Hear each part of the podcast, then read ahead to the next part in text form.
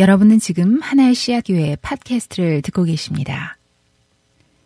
네, 오늘 어, 사무엘서 강의 우리 17번째 어, 시간입니다. 음. 어, 오늘 5장 말씀 중심으로 나누는데 사실은 이제 5장 그 앞에 있는 이야기들을 어, 좀 같이 어, 나누려고 해요.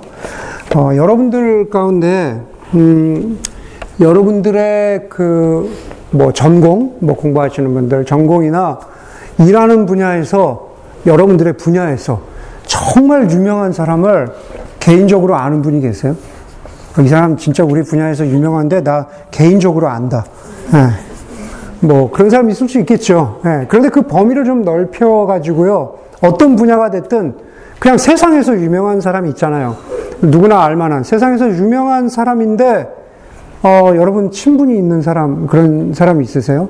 네, 여기서 친분이라는 거는 어, 느 정도냐 하면은 어, 내가 카톡 하면은 저 사람이 나를 기억할까? 그 정도의 그 친분 말고 그냥 여러분들이 그냥 카톡을 했는데 어, 그 유명한 사람이 금방 답장이 온 거예요. 금방 답장이 와서 아 그렇지 않아도 내가 네가 어떻게 지내는지 궁금하던 참이었어. 내가 다음 주에 그렇지 않아도 베이에 가는데 시간 되면 같이 밥 먹자. 진짜 유명한 사람인데 예, 그 정도의 친분, 그 정도의 친분이 있는 유명한 사람 아세요? 아직은 없지만 병학이 형이 왜 갑자기 병학이? 왜 갑자기 병학이? 요즘에 유명하다고 요즘에 유명하다고 하면은 뭐니 뭐니 해도 연예인이나 운동선수나 뭐 가령 예를 들면 존경받는 정치인이 그럴 수 있겠죠. 어, 우리 병학 형제가 어떤 캐러고리에 들어갈지 모르겠어요.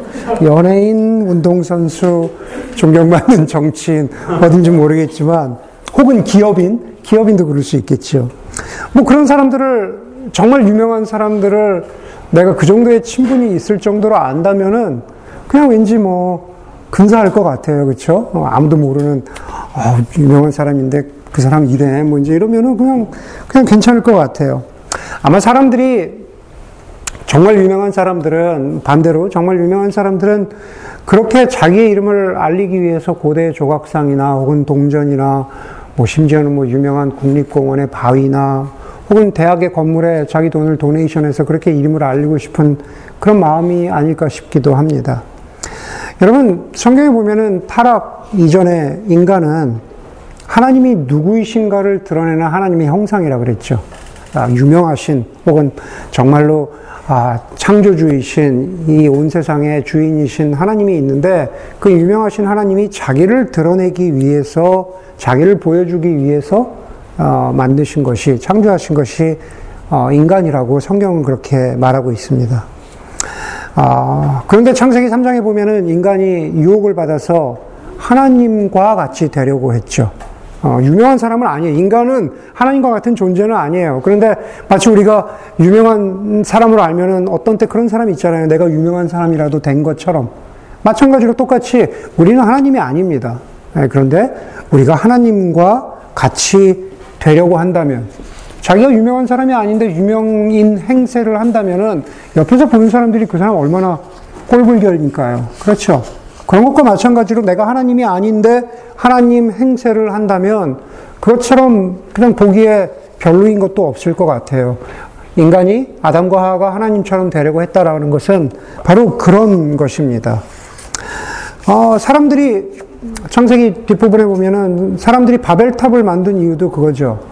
사람들이 바벨탑을 만들어서 자기들의 이름을 알리기 위한 것이라고 했습니다. 자기들의 이름을 드러내고 알리는 것. 여러분, 사무엘, 오늘 이제 우리가 보는 본문은 사무엘하 5장인데, 사무엘상 31장까지 오면서 계속 보면은요, 거기에서 주도적으로 등장하는 사울 왕이라고 하는 그 사울 한 사람에게 한 가지 특징이 있다면은 그 사람은요, 자기 이름을 알리고 지키는 일에 몰두한 사람이라는 겁니다. 사울은 그게 가장 인생의 중요한 동기였어요. 자기의 위치와 자기의 신분과 자기의 어, 뭐 자기 능력도 아니지만 자기 능력에 집착하는 그러한 인생을 살았는데 그런 사울의 인생을 보여주는 한 가지 단어가 있다면 그건 왕입니다. 왕. 예. 왕의 자리를 지키는 일이 그 사람에겐 너무나도 중요했던 거죠. 사무엘 하에 들어와서 이제 사울 왕은 죽었습니다. 사울 왕은 죽었어요. 사울이라는 사람은 죽었지만은 왕이라고 하는 이, 이 단어는 계속 사무엘서 말씀을 통해서 우리에게 다가오고 우리에게 보이지 않게 어른거립니다. 다시 말해서 여러 사람들에게 사울은 죽었지만 여전히 여러 사람들에게 왕이라고 하는 단어는 매력적인 단어로 남아 있습니다. 우리가 5장을 보지만은 사실 이 스토리는 제가 오늘 나누고자 하는 스토리는 사무엘하 2장부터 시작되는데요. 사무엘하 2장 3절에 보면은 다윗이 자기가 일종의 망명 생활을 하던 시글락을 떠나서 헤브론으로 갑니다. 그리고 유다 족속은 헤브론에서 유다 족속은 헤브론에서 다윗에게 기름을 부어서 유다 사람의 왕으로 삼았다고 사무엘하가 말씀을 하고 있어요. 여러분 사무엘 사무엘 선지자가 어린 다윗에게 기름을 부어서 이제 네가 앞으로 왕이 될 것이라고 한 다음에 여기 본문은 두 번째 기름 부음입니다. 사무엘하 2장은 두 번째 기름 부음을 받는 거예요. 유다 족속이 다윗에게 기름을 부어서 왕으로 삼는 거죠. 왕이 되기는 했는데요. 아직 부분적인 왕입니다. 무슨 얘기냐면은 다윗 왕은 지금 남쪽 유다를 다스리고 있어요. 북쪽에 열한 부족이 아직 다윗을 왕으로 인정하고 있지 않아요. 다윗을 왕으로 인정하고 있지 않아요. 무슨 얘기냐면 왕이 되기는 했는데 여전히 다윗도 사울처럼 왕으로서의 어떤 정체성, 자기 자리를 인정받는 것에 목말라 하는 인간의 욕심, 바램이 다윗에게도 있을 수 있다라는 겁니다. 남쪽은 다윗이 왕으로 다스리고요. 북쪽은 사울의 아들이었던 이스보셋이 다스리고 있습니다. 그리고 사무엘하 3장 1절에 보면은 이렇게 말해요. 사울 집안과 다윗 집안 사이의 전쟁이 오래 계속되었다. 얼마나 오래됐냐 하면은요. 거기에 7년 6개월이라고 해요. 7년 6개월 동안 여전히 여전히 사울 왕은 죽었지만 사울 집안과 다윗 사이에 전쟁이 계속돼요. 누가 진짜 진정한 왕이냐? 예, 통일 왕국의 왕 자리를 차지하기 위해서 여전히 그것이 계약, 어, 계속되고 있는 겁니다. 그래서 사무엘, 사무엘 하 3장을 보면은요, 각기 자기 이름을 알리려는, 다시 말해서 왕이 되려고 하는 아브넬, 이스보셋의, 이스, 이스보셋의 그, 그 부하죠. 예, 신하인 아브넬의 계략과 다윗의 욕심이 만나는 지점이 3장입니다. 아브넬이라고 하는 이 사람은요, 자기가 모셨던 사울 왕의 후궁이었던 리스바라는 여인을 욕보입니다. 아브넬에게는 왕이 있어요. 누구예요? 아까 이스보셋이라고 그랬죠. 이스보셋은 사울의 아들이에요. 그런데 이 아브넬이라고 하는 사람이 지금 살아있는 왕, 뿐만 아니라 이미 죽은 왕이지만 사울 왕의 후궁이었던 이, 이 여자 리스바라는 여자 여인을 욕보여요. 그거는 그 당시에 그건 그것은 어떤 어떤 의미냐면은 다시 말해서 왕의 여인을 범했다라는 것은 왕의 자리를 넘보는 것이나 다름 없다라는 거죠. 그랬더니 당연히 왕이었던 이스보셋이 아브네를 꾸짖, 꾸짖습니다. 당신이 어떻게 그럴 수 있느냐? 어떻게 우리 아버지의 후궁을 욕보일 수 있느냐? 이랬더니만은 아브넬이 이스보셋을 협박합니다. 뭐라고 협박하냐면은 내가 이 나라를 이 북쪽 이스라엘을 다 다윗에게 넘길 것이다. 이게 바로 아브넬의 계략입니다. 그리고 이 협박은 현실이 되는 거죠. 어떻게 현실이 되냐 하면은 아브넬은 다윗 왕에게 사람을 보내요. 그리고 다윗 왕에게 이런 메시지를 전달합니다. 내 자리만 보장해 준다면, 내 자리만 보장해 준다면 내가 북쪽 이스라엘 통째를 다윗 왕에게 넘기겠습니다. 다윗 왕은 그냥 남쪽 유다의 왕이잖아요. 북쪽까지 다 먹을 수 있다면은 그 제안이 얼마나 다윗 왕에게도 얼마나 매력적이었겠습니까? 예. 아브넬의 제안은 다윗, 다윗에게도 거절할 수 없는 유혹이었습니다. 그렇지만 아브넬은 사울 집안의 사람이죠. 그래서 이 제안이 진짜인지를 확인해 보고 싶었던 거예요. 그래서 다윗이 역 제안을 합니다. 뭐라고 제안하냐면 그러면은 예전에 내가 헤어진 내 아내 미가를 데리고 와라.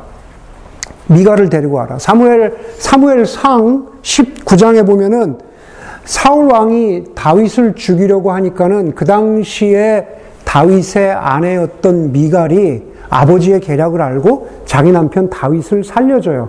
그렇지만 그래서 다윗이 도망치기는 하지만은 미갈은 거기 그대로 남아요. 남게 돼요. 부부였는데 생이별을 한 거죠. 그런데 그 사이에 어, 사울 왕 그때 사울 왕이 살아 있을 때죠. 사울 사울 왕은 어, 자기의 딸 미가를 딴 남자 발디엘이라고 하는 딴, 남, 딴 남자와 재혼을 시켜버립니다. 되게 웃기는 상황이죠. 네. 딴 남자와 그냥 재혼을 자기 딸을 다윗하고 먼저 결혼을 시켰다가 다윗이 자기에게 위협이 되니까 다윗을 죽이려고 하다가 다윗이 도망치니까 자기 딸을 또 딴 남자한테 그런 결혼을 시키는 되게 말도 안 되는 상황입니다.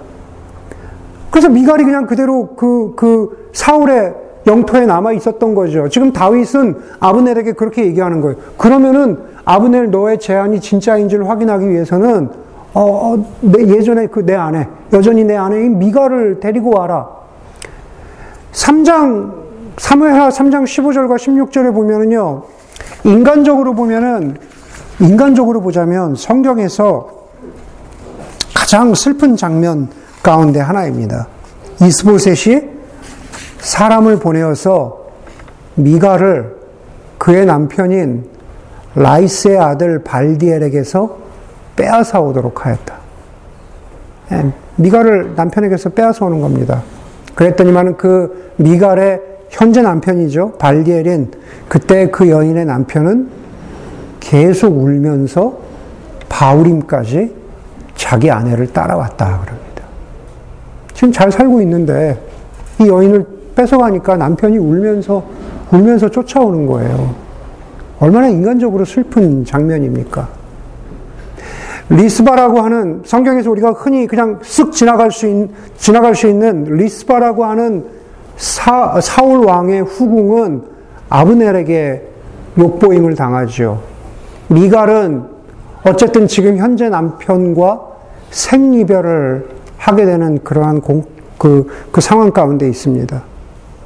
리스바와 미갈 이 두 여인에게는 일종의 한마디로 공통점이 있습니다. 무슨 얘기냐면은 이 두 여인 다 왕이 되고자 하는 혹은 권력을 잡고자 하는 아브넬과 다윗에게 사람이라고 하는 인격이 아니라 그냥 도구로 사용된 존재라는 거죠.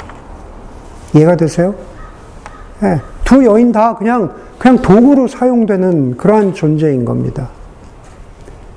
사무엘하 말씀을 보면은 아브넬은 결국 이스보셋을 죽이고서라도 자기가 왕이 되고 싶었는지도 몰라요. 그래서 리스바를 욕보였는지도 모릅니다.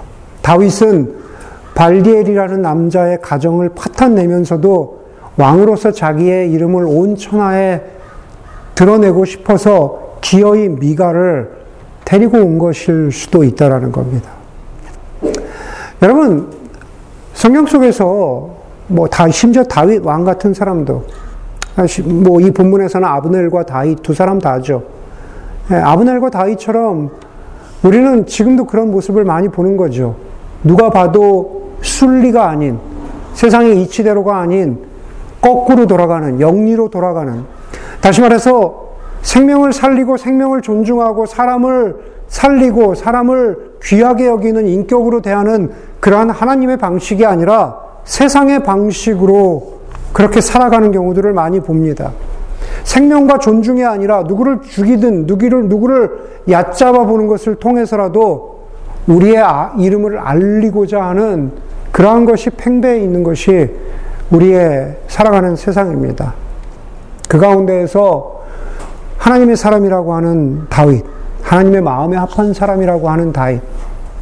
아니 그 다윗을 보면서 여러분들은 저와 여러분들은 저와 여러분들은 과연 하나님의 순리대로 살아가고 있는지, 하나님의 방식대로 살아가고 있는지, 우리의 삶의 모든 영역에서 에이 나는 다윗 아브넬 같지는 않지. 정말 그렇게 자신할 수 있는지. 그게 바로 우리 그리스도인으로서 살아가는 모습이어야 한다라는 거죠. 여러분 오늘 이, 이 이야기들을 보면은요, 아브넬과 다윗의 이 머리 굴리는 것, 이해 타산이 맞아 떨어지는 것 같지만 세상은 실제로 그렇게 흘러가지만은 않아요. 이미 2장을 보면은요, 아브넬의 군인들과 다윗의 장군인 수루야의 세 아들 요압과 아비세와 아사엘 사이에 무의미한 전투가 벌어져요. 그러니까 읽어보세요. 무의미한 전투가 벌어져서 그 가운데 아브넬은 그 세 형제의 막내인 아사엘을 죽이고 그리고 그 형, 그것 때문에 그 형제들인 요압과 아비세는 요압과 아비세, 뭐 이름도 헷갈리죠. 예, 요압과 아비세는 아브넬을 향해서 씻을 수 없는 그 적개심을 갖게 됩니다. 예, 그런 원한이 있어요. 지금 어, 다윗의 부하들 가운데 아브넬을 향해서 적개심을 가지고 있는 사람들이 있어요. 그런데 다시 3장 후반부로 돌아오면은요, 아브넬이 어떻게든 다윗과 이렇게 붙어서 자신의 권력을 차지하려고 하잖아요. 그래서 요압이 없는 사이에 아브넬이 헤브론을 다녀갔다는 이야기를 듣고 요압이 다윗 왕에게 이렇게 항의해요. 요압은 요압은 다윗 왕의 아주 충 충성스러운 부하인 거죠. 당연히 요압 입장에서는 다윗에게 이렇게 항의합니다. 내 동생을 죽인 이 아브넬을 어떻게 왕이시여 살려 보낼 수가 있습니까? 엄청난 항의를 합니다.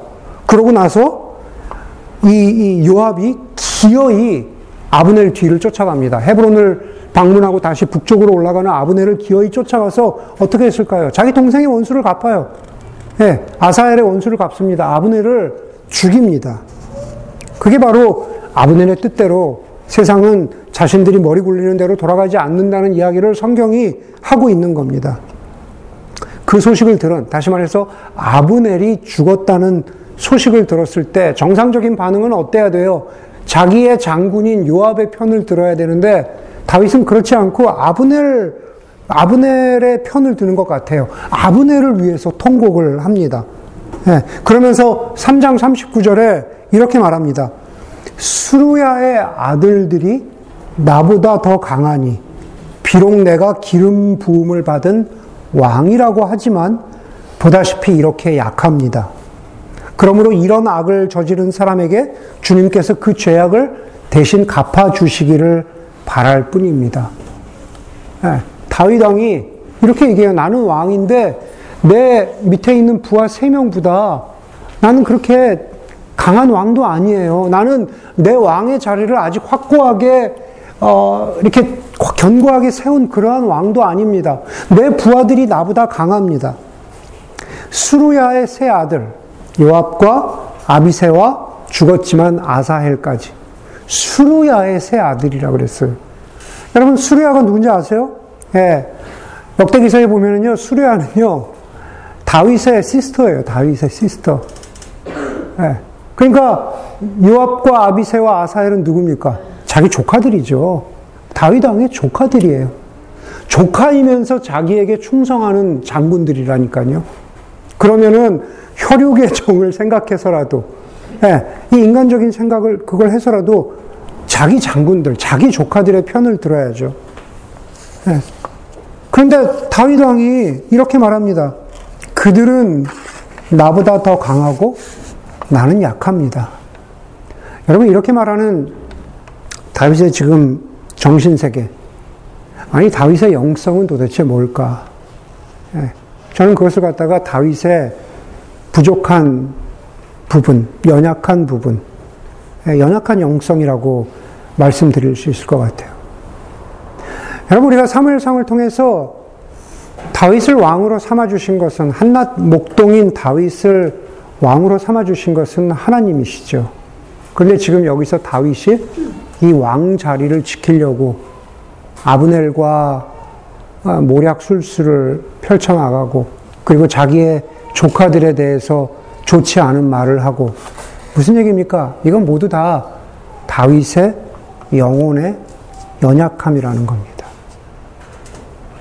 거듭 말씀드리지만은 여러분 우리가 그리스도인인데 우리 인생이 다윗과 그리 뭐가 다르겠습니까?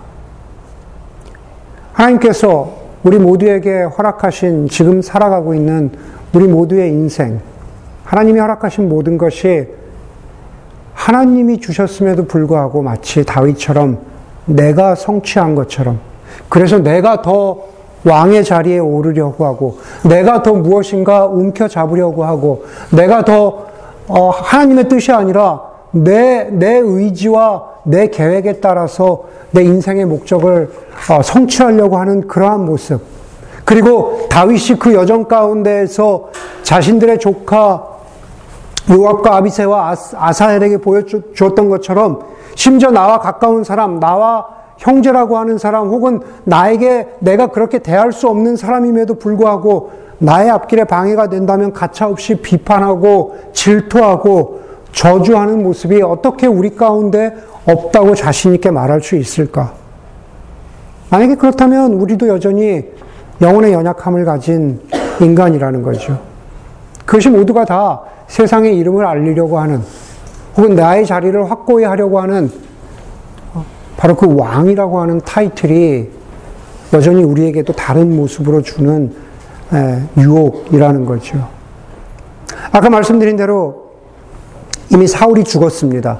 사울이 죽은 후에도 사무엘하 2장에서 제가 아까 이야기한 대로 기부원의 들판, 들판에서 서로 잘났다고 힘자랑하다가 아무나, 아무 의미나 목적 없이 죽어요. 예, 아브넬의 부하들하고 다윗의 부하들하고 그냥 어떤 목적이나 의미가 없어요. 그냥 자기들이 정말 사무엘하 2장을 보면 힘자랑하다가 각자 힘센 사람 한 사람씩 나와서 싸워서 한번 한번 힘자랑 해보자. 그러다가 되게 많이 죽는다는 수백 명이 죽어요. 그리고 그, 여, 그 와중에 아사엘도 죽습니다. 아브넬은 자기가 어떻게든 권력을 가지려고 했지만은 요압에게 추격을 당해서 아브넬도 죽어요. 예. 결국 4장 마지막에 보면은 아브넬에 의해서 북쪽 왕이 되었던 이스보셋, 사울의 사울 왕의 아들 이스보셋이 자기들의 장군이었던 바하나와 레갑이라고 하는 두 사람에 의해서 죽임을 당합니다. 2장부터 4장까지요, 계속 죽는 얘기만 나와요. 모략과 질투와 계속 죽는 얘기만 나옵니다. 그리고 이, 이 바하나와 레갑이라고 하는 이 이스보셋의 두 장군이 자기가, 자기들이 이스보셋, 이스보셋을 죽이면 다윗 왕으로부터 인정받을 것이라고 생각했는데 오히려 다윗 왕으로부터 질책을 당하고 이 두 사람도 죽습니다. 왕이라고 하는 그 대단해 보이는 유명한 자리, 지위, 그리고 그것 때문에 빌부터 살려고 했던 그 수많은 사람들의 탐욕과 죽음, 그리고 그 수많은 죽음들이 있고 나서 오늘 5장이 있는 겁니다. 네. 오늘 5장 우리가 읽었던 그 본문이 시작하는 거예요. 이렇게 시작하죠. 이스라엘의 모든 지파가 헤브론으로 다윗을 찾아가서 말하였다. 유다 지파만 지금 남쪽에서 다윗을 왕으로 세웠다니까요. 네, 나머지 열한 지파, 네, 북쪽에 이제 이스보셋도 죽었잖아요. 나머지 열한 지파가 모두 헤브론으로 내려와서 다윗 왕에게 말하는 거예요. 우리와 임금님은 원래 한 고륙 아니었습니까? 한 혈육 아니었습니까? 전에 사울이 왕이 되어서 우리를 다스릴 때 이스라엘 군대를 데리고 돌아오신 분이 바로 임금님 다윗 왕입니다. 그리고 주님께서 다윗 왕을 향해서 주님께서 네가 나의 백성 이스라엘의 목자가 될 것이며 내가 이스라엘의 통치자가 될 것이다 라고 말씀하실 때에도 바로 다윗 왕을 가리켜서 말씀하신 것입니다. 그리하여 이스라엘의 모든 장로가 헤브론으로 왕을 찾아와서 다윗 왕이 헤브론에서 주님 앞에 나아가서 이 모든 열두 지파, 이온 족속과 더불어서 그들과 언약을 세웠다. 그리고 그들이 다윗에게 기름 부어서 이스라엘 왕으로 삼았다. 도대체 다윗이 왕으로서의 취임식을 몇 번을 하는 겁니까? 지금 보면 되게 웃기는 거잖아요. 오늘 이 본문이 5장 1절이 세 번째 취임식이에요. 예전에 사무엘 선지자가 목동일 때 기름 부었죠? 아까 봤죠? 그냥 유다 지파일 때 거기서 또 두 번째 헤브론에서 기름 부음을 받았죠? 이제는 모든 족속과 더불어서 세 번째 취임식을 하는 거예요. 이제 세 번째 기름 부음을 받았다. 정말로 모든 족속의 왕이 되었다는 거죠. 모두가 인정받는 왕. 그래 좀 찝찝하죠. 2장에서 4장까지 이렇게 수많은 죽음 후에 지금 왕이 된, 거자, 된 거잖아요. 죽고 죽이면서 배신과 원한과 분노를 통해서 예, 왕이 된 거죠. 그랬으니 다윗이 이 모든 질투와 경쟁을 뚫고 여기까지 왔으니 다윗의 능력이 뛰어나다. 다윗의 정치력이 뛰어나다. 우리가 그렇게 어, 그렇게 어, 뭐 존경할 수 있을까? 예. 그걸 과연 신앙인의 모습이라고 하나님의 하나님의 마음에 합한 사람이라고 그렇게 다윗을 칭송할 수 있을까? 도대체 이렇게 해서 왕이 된 다윗을 보면서 우리가 보아야 하는 그 모습이 무엇일까? 결코 다윗의 인간적인 모습이 아닙니다. 다윗의 인간적인 모습에 초점을 맞추면 안 됩니다. 네. 결국 이 모든 것을 이끌어 가시는 하나님의 섭리와 계획을 보아야 한다라는 거죠. 제가 여러분들이 잊어버릴 때마다 몇 번 반복해서 말씀드리지만은 이 사무엘 상하는 결국 하나님께서 당신의 나라를 어떻게 세워 나가시는가? 하나님께서 연약하고 부족한 사울 같은 사람, 사울은 실패했습니다. 다윗 같은 사람, 다윗 세워졌지만 다윗도 실패합니다. 다윗도 뒤에 가면은 자기 자식들에게 배반 배반 당해요. 예. 인간을 통해서 하나님의 나라를 세워가시는 것이 아니라 그 연약한 인간을 통해서 하나님이 어떤 모습으로 드러나시는가라는 것을 아, 배워야 한다는 거죠. 다윗만 그렇습니까?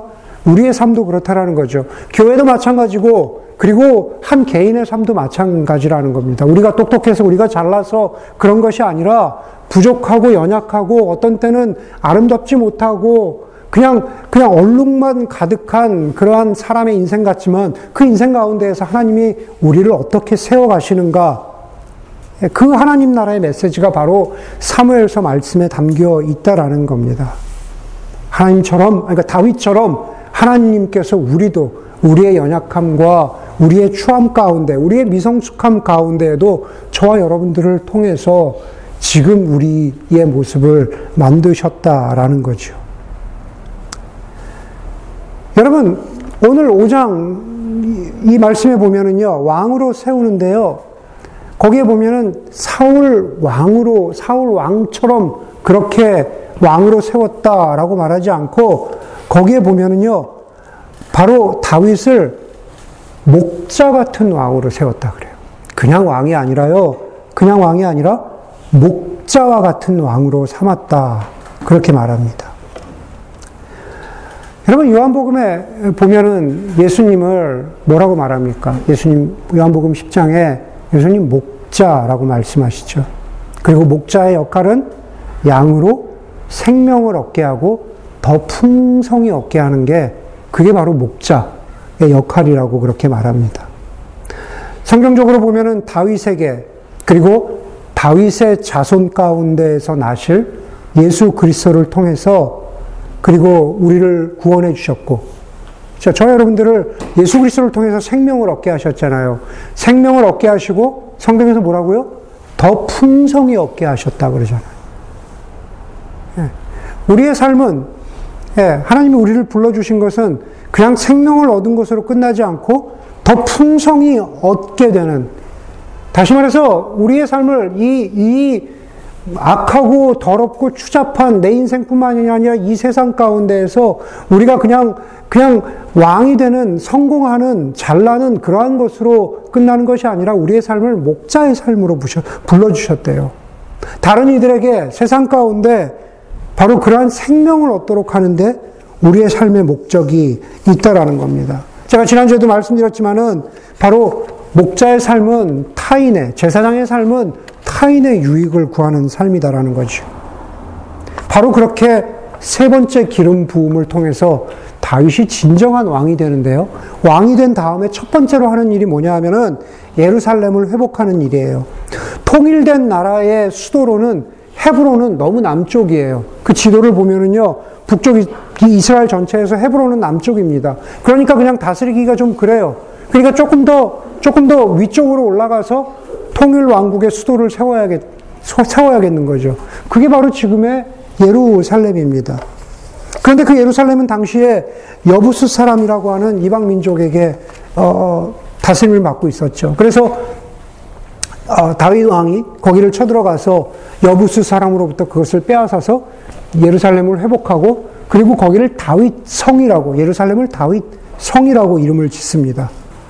이제 정말로 다윗 왕이 다윗 왕이 통일 왕국의 왕이 되었습니다. 그랬더니만 11절에 아까 11절 읽었는데요. 11절에 두로 왕 히람이 이방 왕이죠. 이방 왕. 두로 왕 히람이 다윗에게 사절단과 함께 백향목과 목수와 석수를 보내어서 다윗에게 궁궐을 지어 주게 하였다. 우리가 다음 주에 보게 될 텐데 다윗 왕이 그렇게 얘기하잖아요. 나는 백향목 궁전에 있는데 하나님의 괴는 저 천막 안에 있습니다. 그런 거 들어보셨죠? 예, 다윗 왕이 그 백향목 궁전을 지은 게 아니라 이방 왕인 두로 왕이 백향목 나무와 목수들을 보내줘서 지금 궁, 그 궁궐을 지은 겁니다. 이 모든 일이 예루살렘이 회복된 다음에 벌어지는 일입니다. 12절에 보니까 다윗은 주님께서 자기를 이스라엘의 왕으로 굳건히 세워주신 것과 그의 백성 이스라엘을 번영하게 하시려고 자기의 나라를 높여주신 것을 알았다. 그것을 깨달아 알았다. 그럽니다. 다윗이 왕이 된 것은 자기의 영광을 위한 게 아니라 바로 거기서 뭐라 그래요? 그의 백성 이스라엘을 번영하게 하시려고 이렇게 말합니다. 왕의 목적은 자신들의 나라와 백성을 번영하게 하는 겁니다. 성경에서 말하는 번영은요, 그냥 부자가 되는 것. 뭐 영어로, 영어로 하면 wealth라 그러죠. 그, 그 부자가 되는 게 그게 번영이 아니, 닙니다 여러분 부자 되세요가 그게 최종 목적이 아니다라는 겁니다. 번영은요, 말 그대로 영어 단어로 하면은 flourishing이에요. flourishing. 예. 살만한 뭐 세상이 되게 하는 것, 플로리싱이죠. 창세기 1장 26절에 보면은 하나님께서 인간을 창조하신 다음에 이렇게 말씀하시죠. 생육하고 번성해라. 생육하고 번영해라. 라고 하는 거예요.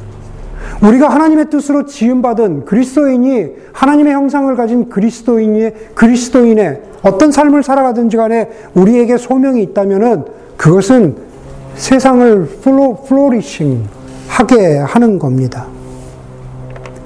하나님은 이방왕인 히람과 그리고 그의 resource들을 사용해서라도 예루살렘과 그 안에 있는 백성의 번영을 도우시죠. 저 이방의 리소스를 갖다가 예루살렘 성을 만들어요. 그렇죠? 여러분 창세기에서 번영, 번성이라고 하는 하나님의 명령은 실패합니다. 그렇죠? 인간이 타락함으로 말미암아서 실패했습니다. 그러나 그러나 요한계시록 마지막에 보면은요. 그리스도께서 다시 오실 때 그리스도께서 다시 오실 때 그 새로운 도시 예루살렘은 번성할 것이라 그래요.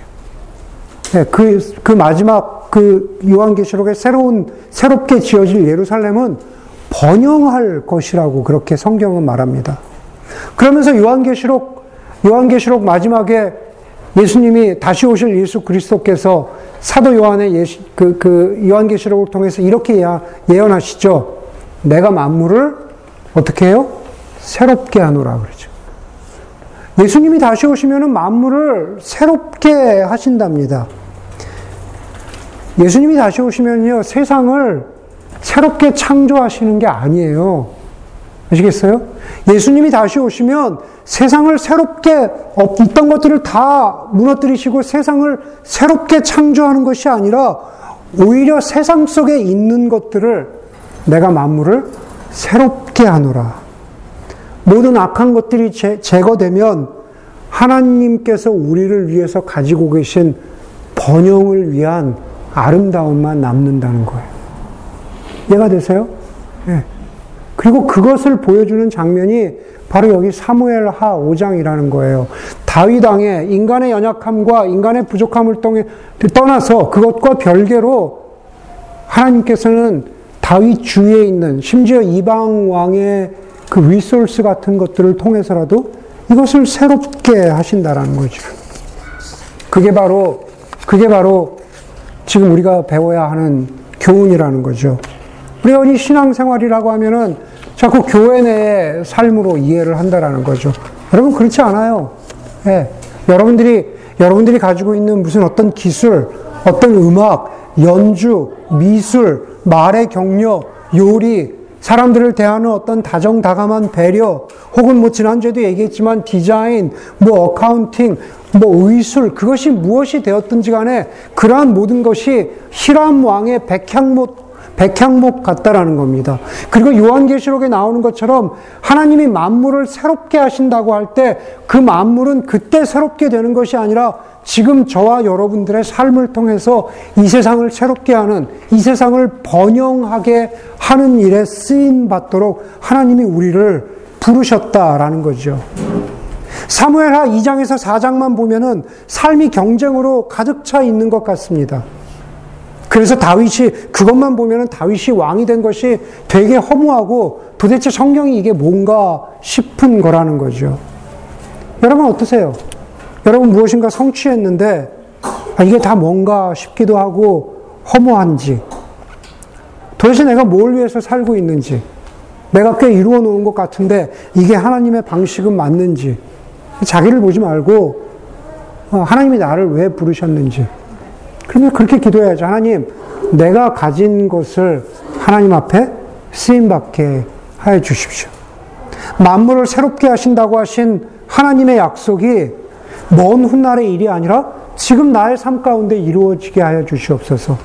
그렇게 기도할 수 있다면 지금 나의 삶의 상황 물론 중요하죠. 어려운 일 있고 또 다른 여러 가지 일들 중요해요. 그러나 그 다음을 볼 수 있다는 거죠. 그 너머를 볼 수 있는 거죠. 그리스도의 삶이 그렇지 않은 사람들과 차이가 있는 것은 무엇입니까?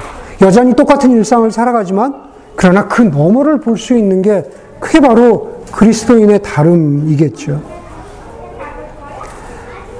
모두가 사라질 것에 목숨 걸고 유명한 것, 유명을 추구하는 세상 가운데에서 정말로 썩어지지 않을 진정한 유명, 짐 엘리엇의 말처럼 영원한 것을 얻고자 영원할 수 없는 것을 버리는 사람은 바보가 아니라고 한 그런 짐 엘리엇의 말처럼 우리의 삶 가운데에도 정말로 이름을 내는 것, 유명한 것, 그것이 무엇인지에 대해서 진지하게 고민할 수 있는 그러한 여러분들이 되기를 주의 이름으로 간절히 소망합니다.